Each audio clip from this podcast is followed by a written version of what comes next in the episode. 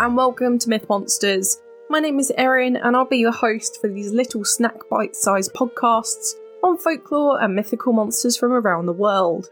These podcasts focus on the actual cryptids, folklore, and mythic monsters from global mythology, rather than focusing on the full stories of heroes and their big adventures. I'll also be dropping in some references that they have to recent culture and where you can see these represented in modern day content so that you can learn more and get as obsessed as I am about these absolute legends of the mythological world.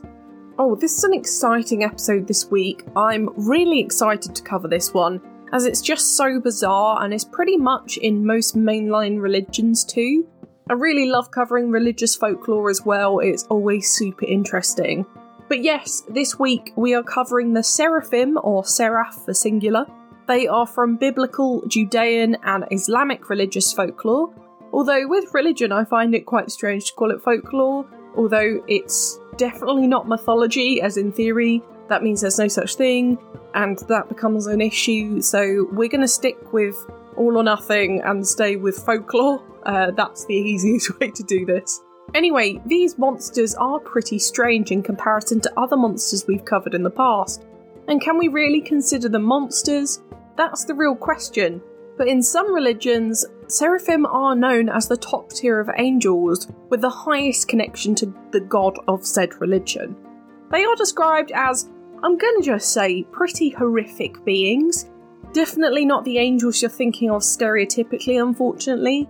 These are six winged, four faced angels, mostly consisting of a whole bunch of feathers and eyes, to be completely honest. They're actually really hard to describe looks wise, as they are completely unique, there's nothing for me to kind of relate them to. But just imagine six pairs of wings and lots of faces poking out from in between those wing bits. They can also appear in a human form, if they so please, whilst on Earth, but they mostly will stick to this nightmarish form that they have up in heaven. They are also known as usually being on fire, with God's love, and covering their many faces with their wings. So, for example, most of them will have two of their six wings covering their feet, so that the dirtiness, so to say, of feet are hidden from God, two covering their faces, and using the last two wings to fly. So it does get a little bit complicated, and you can imagine how I was trying to put this together description wise. It's also said, though, that they have the most powerful voices of all creatures and can kill a human with a song and shatter glass like a top opera singer.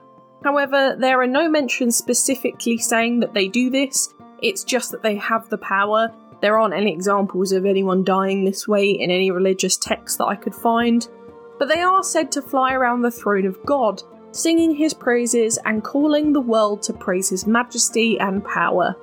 They would be sent to Earth to fulfill any orders of purification and would purify people by placing a hot coal from the altar of the heavens upon the lips of the person, which will purify their soul and heal them. They are completely obedient to God and are his most loyal and powerful subjects. Now, in order to truly understand angels within any religious context, there is a quite strict structure of angelic beings and a hierarchy around them. So there are technically nine types of angels within three different triads. In the first triad, to contemplate and adore God directly, seraphims are the most powerful, they are number one, followed by the cherubim, who look very similar to the seraphim, but they are usually described as being like cherubs, so the babies with the wings. They usually protect sacred spaces like Eden, for example. Then it's the thrones, who are the most monstrous looking eye covered, intertwined rings with wings who dispense God's justice and maintain harmony in all the cosmos. These are the most horrific beings you will probably ever see. I know there have been some weird TikTok versions where they've been brought to life, and they are just something straight out of a nightmare for an angelic being. I will say though, from this triad, all the angels look like stereotypical ones, with the humanoid forms and the wings with togas, the weird ones are just generally within the top three of Christian mythology. I just want to get this across as well. This is a Christian version. It's not Judaic, it's not Islam, this is just purely Christian. In the second triad, generally for defense are the dominions who govern nations, the virtues, who rule over miracles and blessings, and the powers who guard heaven from demons. And the last three are ones you've most likely heard of, with the principalities who rule over the angels and keep them in line, archangels, who are the guardians of nations and countries, which is why they're so involved with humans. Some famous ones include Raphael, Gabriel, and Azrael, for example, and they all have different types within archangels, so we'll cover this in a separate archangels episode, much later along the lines, I'm sure. Lastly, though, for biblical angels, we have guardian angels who look over specific people and support and help them directly and in person basically the most likely one that you would be able to see. I will say that I will make sure to cover all of the types in separate episodes, bar the kind of four in the middle and guardian angels, just as they're pretty easy to cover within one episode on generally angels, whilst the others have a lot more meat to them, so it does make sense. So don't worry if you feel like I'm not giving you a lot of information on this now, I will get to it in other episodes, I promise. Now, as I said, this hierarchy is the Christian version, but that's kind of the broadest one to kind of go with. It's got the most descriptions. However, for the Jewish faith, the hierarchy is slightly different with each text, so it's actually quite complicated to cover. But the original philosophy was the following. So the top dogs were the Chayot Hat Kodesh, who held up the throne of God, and they do look very similar to the seraphim, the Ophanim, who look like thrones with their intertwining eye covered rings who reflect God's will. Then we have the Erelim, who were very normal looking angels. They were known as the angels of the earthly justice. Following this, we have the Hashmalim, who are elemental angels. Then we have the Seraphim, who again, emblazoned winged creatures who praise God around his throne, but definitely not as important within the Jewish faith. Then we have the Malachim, who are the usual messengers to the earth. Lastly, we have the Elohim, who were warriors who strive for victory over evil, the Benil Elohim, who are also warriors, and lastly, the Cherubim. Oh, how the mighty have fallen from number two all the way down to number nine. But they just hang around around God's feet and chill. However, they were the first beings within Judaic existence, so that's very cool, we'll take that. So I also said they're covered in Islam, which I really want to cover as well. They have much broader kind of definitions for each of the different hierarchical bits. And there isn't an immense hierarchy, it's more important within the actual individual angels within these categories. So I'm not going to go too crazy into descriptions because they are kind of covered within different episodes but they have archangels who reign over the plights of men, guardian angels who guard people, then the angels of judgment, heaven, netherworld, and weather, which are pretty self explanatory as you can imagine. So, not to go too crazy with some examples, but the archangels, for example, there is Jibri, the angel who communicates Allah's word to the prophets, Israfil, who blows the trumpets to mark the day of judgment, Mikalil, who delivers rainfall and food, and Malak al Mawat, who takes souls to the underworld. I will say I tried my best with pronunciation there. I don't know exactly how to pronounce them. I did try and look them up, but I hope I did it right. Please tell me if I didn't. But anyway, I would go over every single angel within this religion, but there are just so many, so they're just the archangels. And as you can see, most of the categories are very similar to the Jewish and Christian versions. And the seraphim are actually within the angels of heaven category with Islam, and they have Hamalat al Arsh, who is the closest to the throne, running the holding up of the throne with the other seraphim, but they're not specifically called seraphim. Now, on to etymology.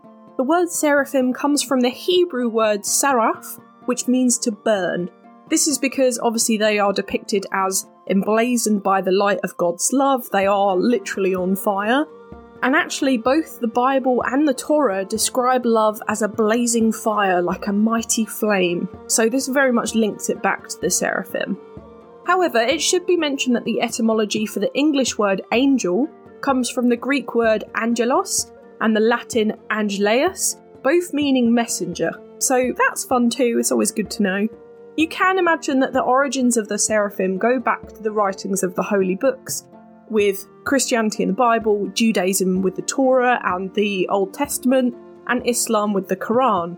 However, I cannot tell you when these scriptures were written.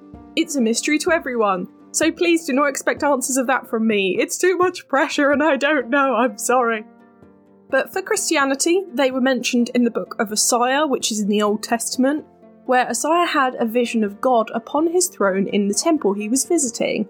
Around the top of the throne, seraphim float, burning bright with God's love.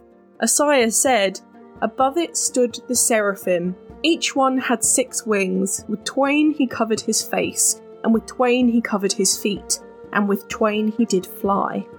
Then one of the seraphim takes a piece of coal, presses it to Isaiah's lips, as we know that's purifying him. So that was definitely signifying that Isaiah was worthy of being purified, and then he could go on to be a prophet of God. There's actually a really great quote from the passage here. And as he laid it upon my mouth and said, Lo, this hath touched thy lips, and thine iniquity is taken away, and thy sin purged. They are mentioned again in the book of Revelation. They are described as forever being in God's presence, saying, And they rest not day and night, saying, Holy, holy, holy, Lord God Almighty, which was and is and is to come. Now, I did say that Isaiah's vision is within the Old Testament, so this is very true for the Jewish faith as well. So, not much else to cover on that one, it's the same story. However, in Islam, seraphim are, as I said, not mentioned, but they're very much linked to bearers of the throne. However, bearers of the throne are described as also having six wings, four faces within the book of the wonders of creation and the peculiarities of the existing things, as the highest level of angels, and are constantly praising God within this religious text too. I will say though, and I'm not contradicting myself in theory, they are mentioned by name in a hadith, which is a record approved by the Prophet Muhammad, and apparently were confined to heaven rather than ever being alongside man. So it's kind of debatable whether the bearers of the throne and seraphim are the same thing, or if they're completely different. However, they do certainly look alike and have very much similarities in regards to how they look and how they act as well. Now, in terms of sightings, there are very few people who have said to have seen one in their heavenly forms on Earth. The most famous account of a seraph in heavenly form was from 1224 when St. Francis of Assisi once found a seraph who gave him stigmata wounds on his hands when he was praying about Jesus Christ's crucifixion. Other than that, really, human contact is limited, but this is because they are duty bound to hold up the throne of God, or at least be around the throne of God, giving him constant praise. So it does make sense that we don't see them very often. It is said, though, that Gabriel, the angel to visit Joseph and Mary upon Jesus' miraculous conception, showed his angelic form to begin with before changing into the imagined archangel form we think of, but even this is just hearsay. It is also said that actually, before his fall from grace and into hell, Lucifer was actually a seraphim himself, and he was so respected that he was actually Prince of the Choir. So he was really high up before he fell. But either way, that leads us really nicely onto modern media. Now, for art, we have a few classic pieces like St. Francis's Vision of a Seraph by Giotto, from between 1267 and 1337. We don't know the exact dates, but that's a painting of the story I told you a minute ago. Seraphim Surround the Divine Throne by Jean Lenoir from 1375. Or you can look at some amazing independent stuff. I used Seraphim 2 by Dan Hillier from 2010 in my advertising this week, which I think is so haunting and also horrifying. In some movies, though, we have The Prince of Egypt, Time Masters, Hellboy 2 The Golden Army, Noah, Indiana Jones and the Raiders of the Lost Ark, Krampus, and the Matrix trilogy.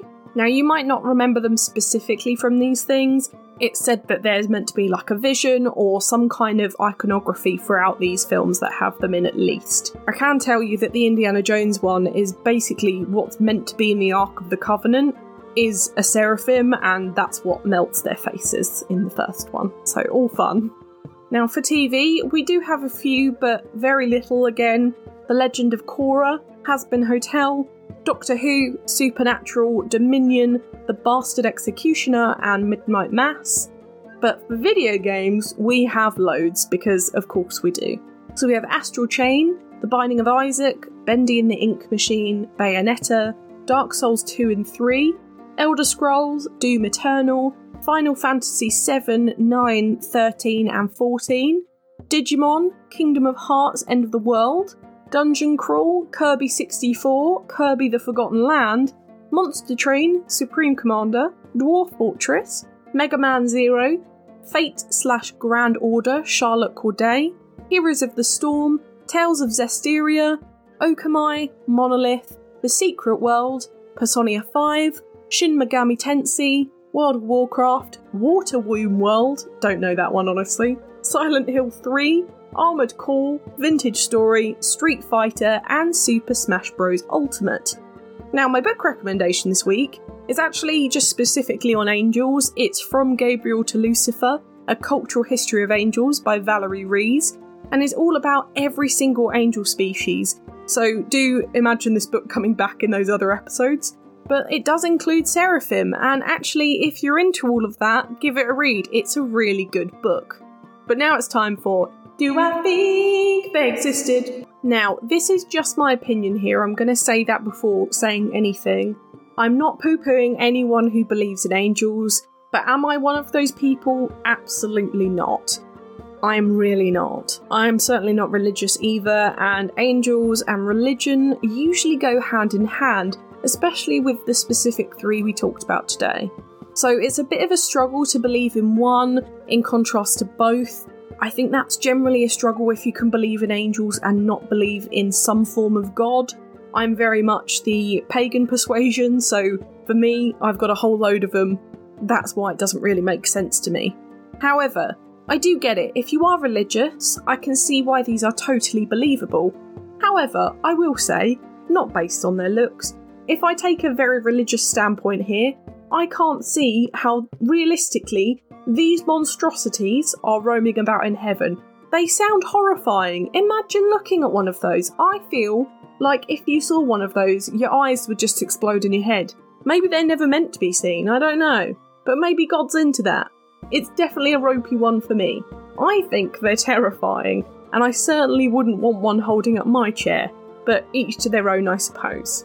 I cannot wait though to cover thrones, because they are definitely the freakiest versions of the angels, and I say I don't like these ones, I really don't like those ones. They are definitely the worst.